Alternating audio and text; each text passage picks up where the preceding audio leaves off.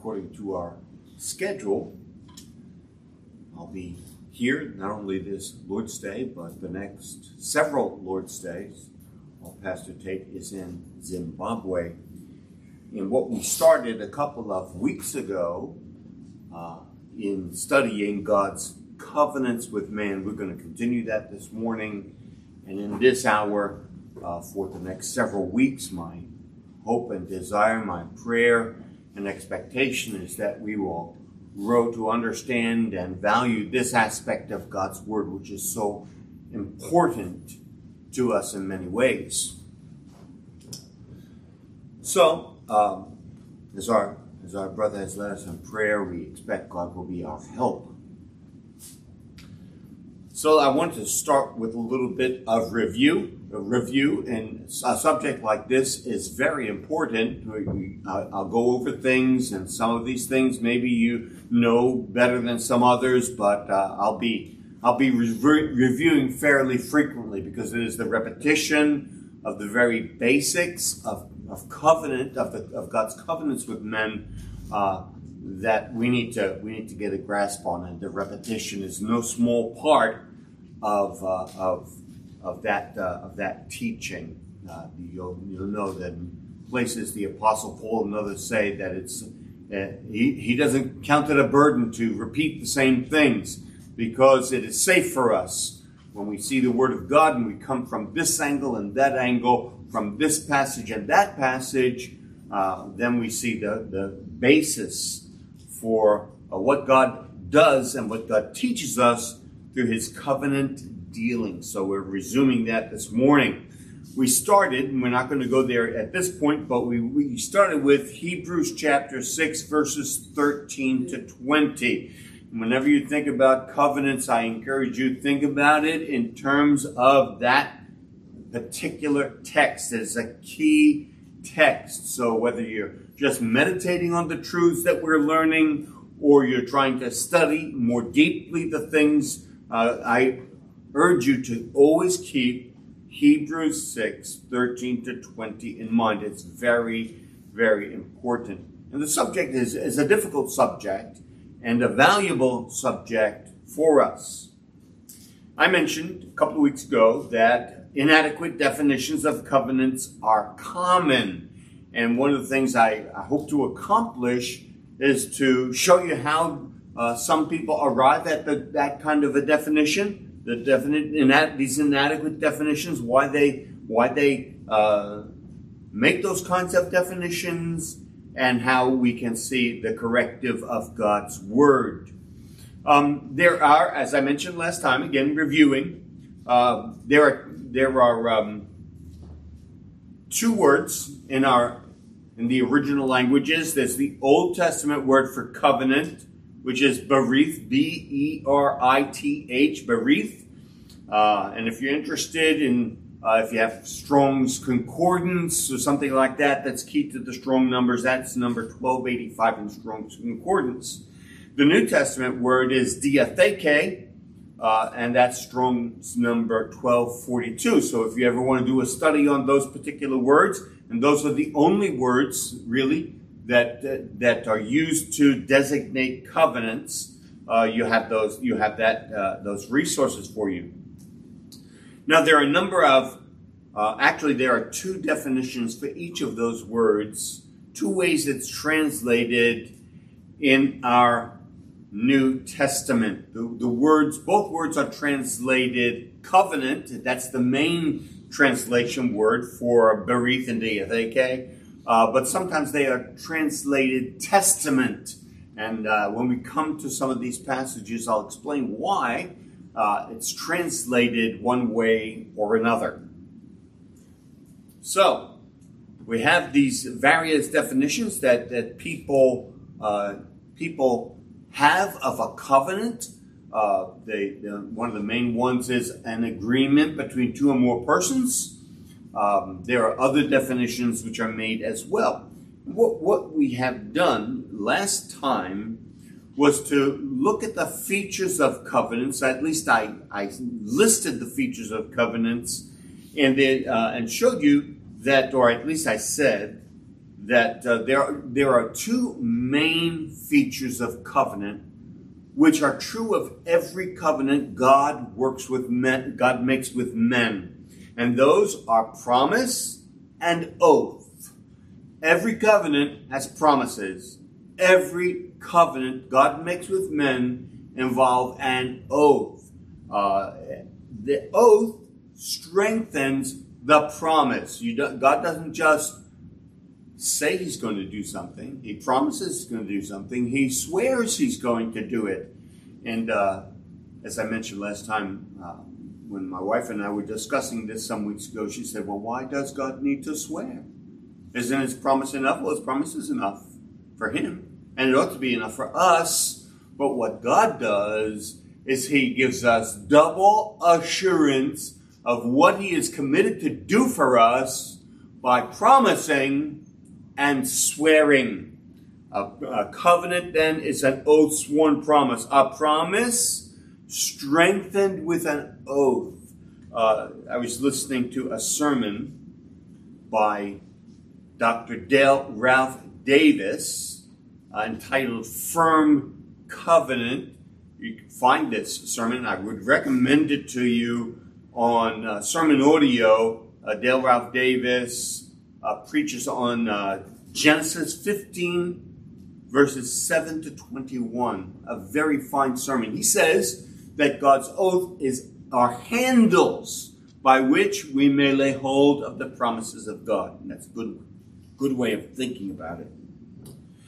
I also gave you last time uh, a list of men with whom God made covenants. And again, what I, what I have done uh, there are differences among theologians and students of God's Word about what constitutes covenants, where you'll find covenants in Scripture. But what I did is I took the, the uh, a list of men, I give you a list of men with whom God made covenants, and there's no guesswork in it. God says it directly, so we're on safe ground.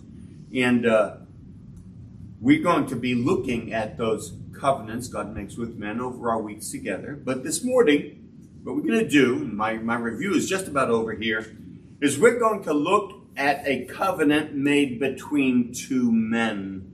Uh, we will talk about covenant, a covenant that God made with man, with a man, but we will look at this covenant between two men. It's going to help us to have a firmer grasp on what's involved in co- how does covenant work. The two men that we're going to be looking at this morning are Abraham and Abimelech. Abraham and Abimelech. We'll look at their history and the covenant they made, and we'll see how covenant works between two men. And we'll also see the way in which a covenant between men differs from covenants God makes with men because there is a difference. It's a, very important one. So, here we go. Uh, turn to Genesis chapter 21 with me, please. Genesis chapter 21. Here is the passage in which Abimelech and Abraham make a covenant.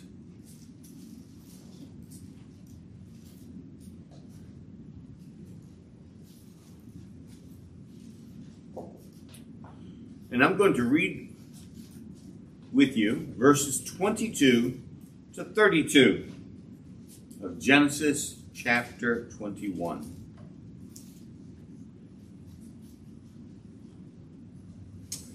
Now it came about at that time that Abimelech and Phicol, com- the commander of his army, spoke to Abraham, saying, God is with you in all that you do. Now therefore, swear to me here by God that you will not deal falsely with me, or with my offspring, or with my posterity, but according to the kindness that I have shown to you, you shall show to me and to the land in which you have sojourned. Abraham said, I swear it. But Abraham complained to Abimelech because of the well of water which the servants of Abimelech had seized. And Abimelech said, I do not know who has done this thing. You did not tell me, nor did I hear of it until today. Abraham took sheep and oxen and gave them to Abimelech. And the two of them made a covenant. Then Abraham set seven ewe lambs of the flock by themselves. Abimelech said to Abraham, What do these seven ewe lambs mean, which you have set by themselves? He said, You shall take these seven ewe lambs from my hand, so that it may be a witness to me that I dug this well. Therefore, he called the place, that place, Beersheba, because the two of them took an oath. So they made a covenant at Beersheba, and Abimelech and Phicol, the commander of his army, arose and returned to the land of the Philistines. So that's the passage in which these two men, great men, if I may put it that way, Abimelech and Abraham, made a covenant. Now, this is not the first time, you may remember, that Abimelech met Abraham. It's not the first time back in the beginning of chapter 20, Abraham had, had moved to Gerar, a, a major city of the Philistines, and that's where Abimelech lived. He was king there, and uh, that was in Gerar, which I think is about, uh, think it was about 59 miles south of Jerusalem, but you can find it on one of your Bible maps. It was a major city. Abimelech had his seat of uh, uh, rule there. He was one of many men who were uh, kings of the Philistines. And um, it was there that Abraham told Abimelech that Sarai was his wife. You remember that sinful lie that Abraham told about his wife. That it was uh, that it, Sarai was his sister. So Abimelech took Sarai to add to his harem. She was a beautiful woman. Abraham was a rich man. So Abimelech tried to take Sarah as his wife. And this was the start of tensions between Abraham and Abimelech. Abraham did not trust Abimelech. And Abimelech did not trust Abraham. Why? Well, Abraham didn't trust Abimelech or the Philistines. He said, I thought there's no fear of God in this place and they're going to kill me for my wife. And Abimelech, once he finds, finds out that Abraham has lied to him, he doesn't trust Abraham either. So here are two men living in the same region and they don't trust one another. But here's Abimelech's problem. God is clearly with Abraham. You remember what uh, God did with Abimelech? He told Abimelech in a dream in the night, Abimelech, you're a dead man because of the woman whom you have taken. And Abimelech pleads his innocence. It's very interesting the way God responds. Uh, God tells Abimelech, Look, I know you did this in the integrity of your heart, but I also kept you from sinning. In other words, Abimelech, if you really knew yourself, you'd be ready to sin but I stopped you. I prevented you. And he, God, God, goes on to tell Abimelech, uh, if you don't return this woman, you're a dead man. So that's how God deals with Abimelech. And this is Abimelech's problem. Now in chapter 21, Abimelech wants to resolve the trust on both sides. It's a very reasonable thing that Abimelech is doing. He doesn't want this powerful man, Abraham, to whom God is so committed to have anything less than a relationship of goodwill with him. That's why Abimelech comes and he initiates a covenant with Abraham. That's the background for what we're studying.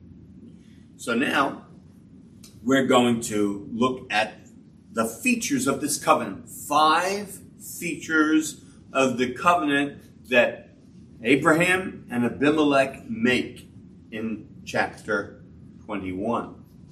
Well, there's a, the, first of all, there's a, the need for the covenant. And I've already spelled that out to some degree, uh, but let's reinforce it. What's the, what's the need for this covenant? Well, it addresses a problem, a great problem. It's the problem of mutual distrust. Abraham does not trust Abimelech.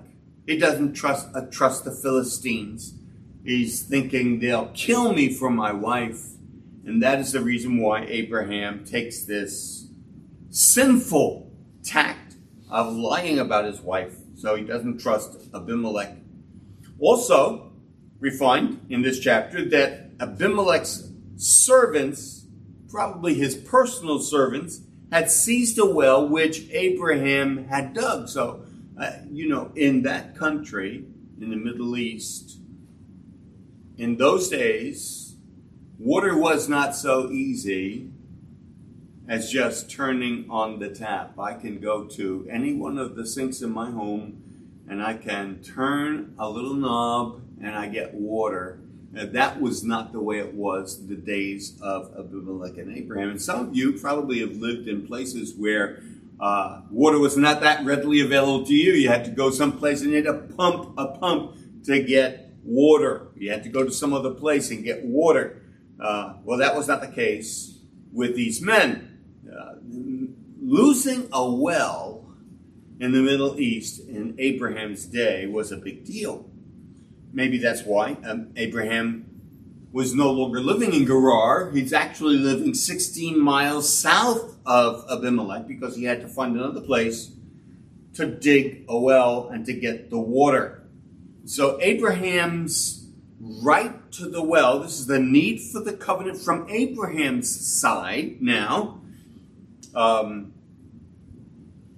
Abraham has a right to the well. He has just dug, and he uh, gets that right to the well formally acknowledged by covenant oath. You see, that's what's ha- that's what's going on with the covenant. One of the issues of the covenant is the right to a well of water which Abraham dug. So the seven ewe lambs, right? They are the reminder to Abimelech. Abraham dug this well. This is Abraham's well. Uh, the Philistines cannot take it from him. Abimelech, as I mentioned, does not trust Abraham. That's that's uh, that's Abimelech's problem, but he doesn't want Abraham to attack the Philistines. Um, God, remember, told Abimelech I'm going to kill you if you don't return this man's wife. So Abimelech worries about a man like Abraham who has power with God. If Abraham decides to attack the Philistines, the Philistines wonder if they have any chance at all. Because God is with Abraham. That's the, that's the introduction to the covenant, right? Abimelech tells Abraham, God is with you in all that you do. That's why I need to make a covenant with you, Abraham. See? So Abimelech uh, tells Abraham about the commitment he wants Abraham to make in verse 23, back in Genesis 21, verse 23. Look at this verse. Here's, Abra- here's Abimelech's request. Now, therefore, swear to me here by God. It's got to be solemn. It's got to be firm. Swear to me by God that you will not deal falsely with me. Abraham's already dealt falsely with Abimelech, and Abimelech hasn't forgotten it. Swear to me here by God that you will not deal falsely with me, or with my offspring, or with my posterity but according to all the kindness I have shown to you, you shall show to me, and to the land in which you have sojourned. These are the commitments that Abimelech wants Abraham to make, not just with a promise, but with an oath. So Abraham swears in verse 24. Very simple. Abraham says, I swear it. So that's the need. That's the that's the need for this covenant and the promise addressed. Secondly, consider, let's consider what we have read about the parties in the covenant with uh, Abraham and King Abimelech. Now, the main parties, interestingly, you can see it very clearly, are Abraham and Abimelech. Those are the main parties. Phicol is present, the commander of the army, And that may be uh, that he's a witness to the covenant. You could have a witness. You could have witnesses to covenants, or it may be that uh, Abimelech is flexing his military might in case Abraham decides he's not going to cooperate. If Abraham says, "Well, I'm not making that promise to you. I'm not going to promise to do you good. I'm not going to promise this." Well, Phicol is there, commander of the army, uh, to flex his military muscles. But those are there are more. There are more parties to the covenant if you think about it. On the one hand, you have Abimelech, his offspring, and the land. So Abimelech says, in this covenant, notice what is at stake here. There's the safety of Abimelech as the king, and his offspring, who will be future kings, future rulers in Gerar, and the land itself. He says, I want the land to be secure. I want my offspring to be secure. So what's on the other side? Just Abraham? Well, obviously not. Because in addition to Abraham is Abraham's offspring. If Abimelech's offspring are on one side of the covenant, then Abraham's uh, offspring have to be on the other side of the covenant because Abraham's going to die one day and his seed, his offspring are going to be the ones in charge of keeping the covenant. And this is a feature of covenants. Very often, covenants are seldom just made between two people and nobody else.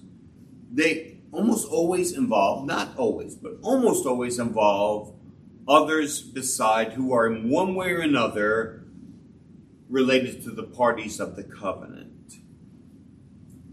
So, uh, this this is the parties of the covenant. Okay, so we've looked at the need for the covenant, the issue at stake. We've looked at the parties of the covenant. Let's consider the essential element of the covenant: oath, bound, promise. It's not just a verbal commitment. Yes, I'm going to do this. No, I'm not going to do that. But it is oath sworn promise. Uh, and, and, you have that uh, Abimelech, verse 23a. He says, Swear to me here by God. He said, This is what I want from you, Abraham. I don't just want a general vague promise. I want an oath sworn promise. So that's what Abimelech calls for. Abraham complies. I swear it. So Abraham does. He makes an oath bound promise. And both men engage in covenant making. In verse 27, Abraham took sheep and oxen and gave them to Abimelech, and the two of them made a covenant. But the seven ewe lambs now, the seven ewe lambs were a token of the covenant, a reminder of the covenant, which we saw in verses 28 to 30.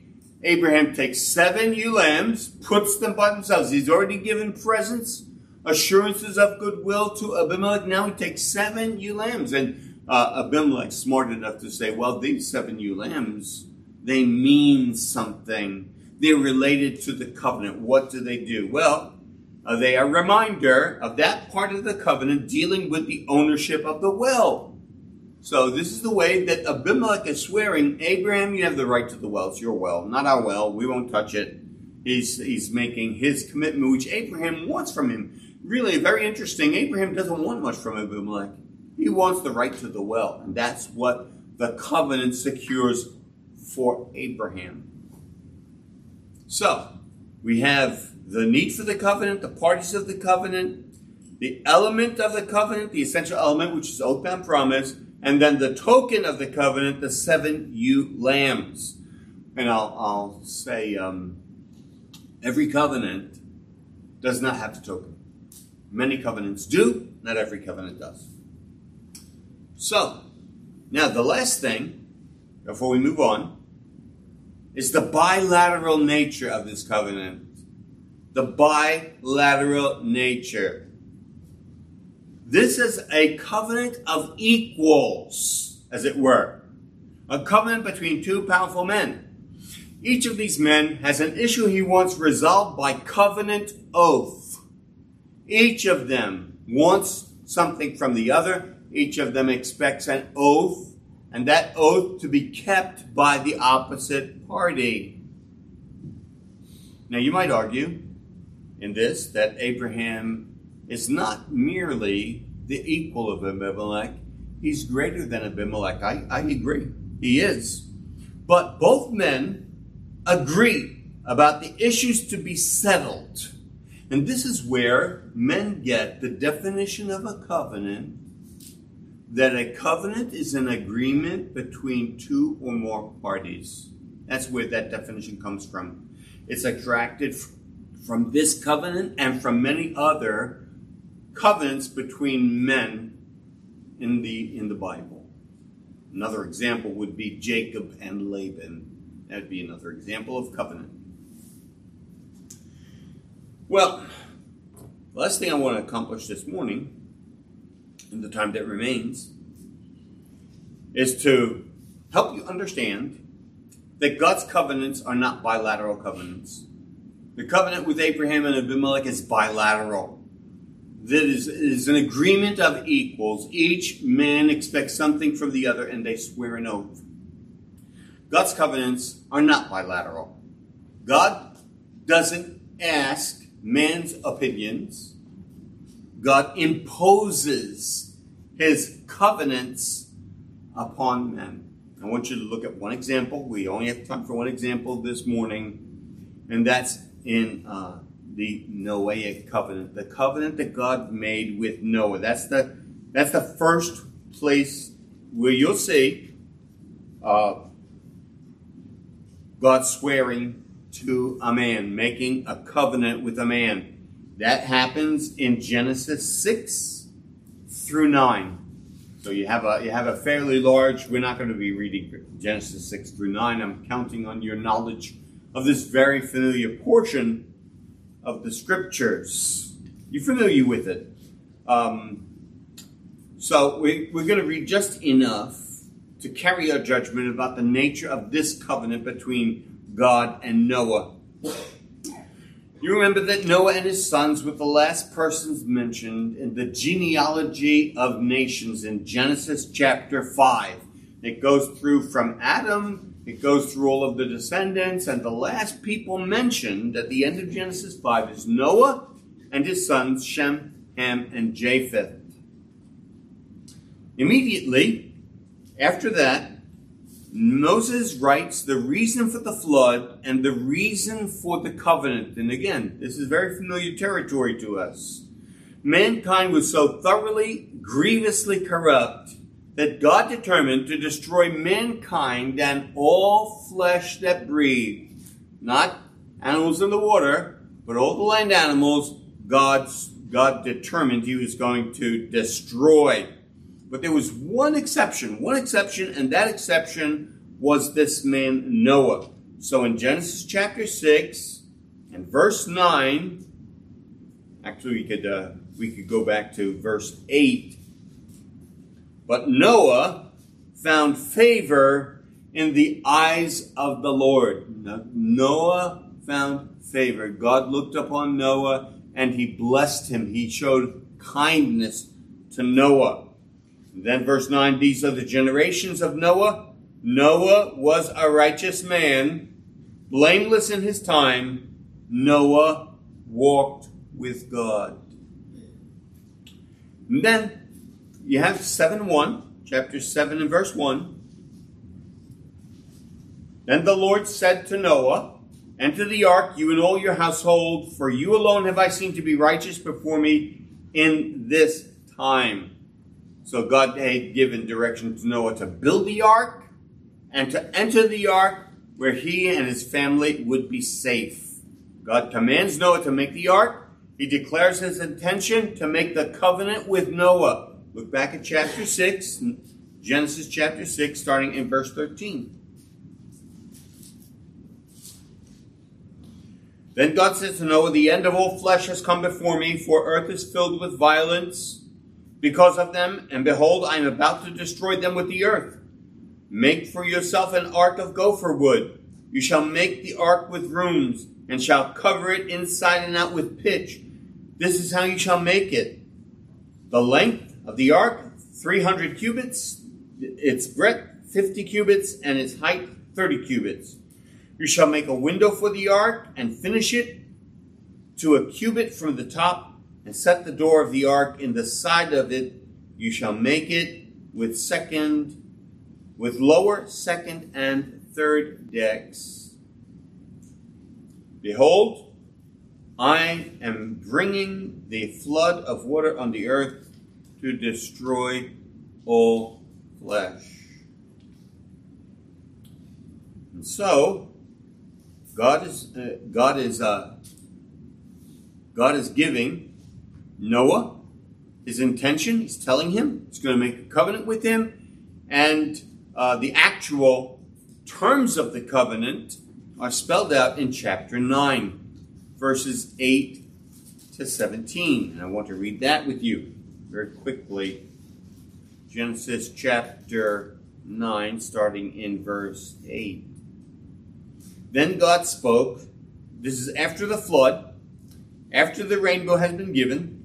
Then God spoke to Noah and to his sons with him, saying, Behold, I myself do establish my covenant with you and with your descendants after you, and with every living creature that is with you, the birds, the cattle, and every beast of the earth with you, all that comes out of the ark, eh, even every beast of the earth. I establish my covenant with you, and all flesh shall never again be cut off by the water of the flood, neither shall there be a flood to destroy the earth. God said, This is the sign of the covenant which I am making between me and you, and every living creature that is with you for all successive generations. I set my bow in the cloud, and it shall be for a sign of the covenant between me and the earth. It shall come about when I bring a cloud over the earth, that the bow will be seen in the cloud. And I will remember my covenant, which is between me and you, and every living creature of all flesh. And never again shall water be, uh, become a flood to destroy the earth. And that's where I'm going to stop. So, if you read Genesis 6, 7, 8, and 9, you're going to notice something is absent. Noah has no input into the covenant. Noah doesn't say, I have an idea. Maybe we should do this. It's a unilateral covenant. God makes the covenant. He initiates the covenant. He includes Noah and his sons and the animals and succeeding generations and God makes the covenant. God says the way the covenant's going to work. Noah, Noah. Of course, Noah does what God says. That's very smart. It'd be pretty foolish for Noah to rebel. But Noah just does what God says. God gives directions. Noah obeys. God does make takes the initiative, and there's no negotiation in this covenant. Unlike the covenant between Abimelech and, and Abraham, that there's negotiation there. There are terms set. Each man has his input to the covenant. But God's covenant with Noah is unilateral. And that's a feature of all of God's covenants with man.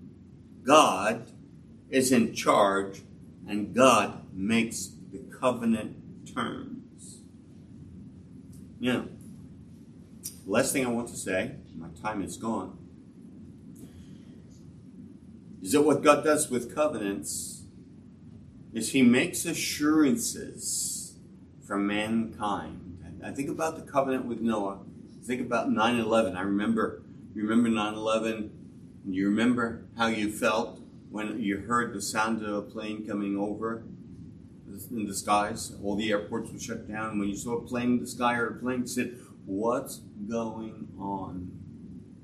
Well, that would have been similar to come to being outside the ark after the flood, and you heard a thunderstorm. Your immediate reaction would be, "What's going on?" Oh, yeah, that's right. God made a covenant. Whatever's happening, no matter how big the storm is, It's no flood. It's no flood because God has assured us by an oath sworn promise and a token that He's not going to flood the earth again.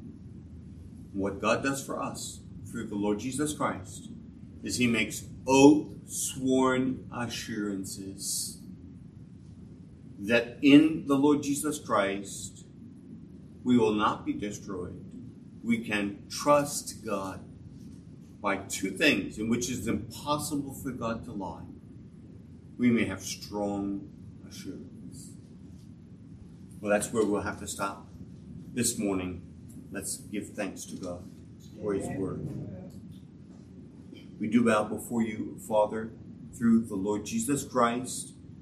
We're so grateful that He has died on our behalf and He has assured us that we now have peace with you and we may come to you and we may be assured that everything you have said regarding salvation we may depend upon because you are a faithful covenant keeping God. So receive our thanks. Help us to trust in you. Come what may. We ask through Jesus' name. Amen. Amen.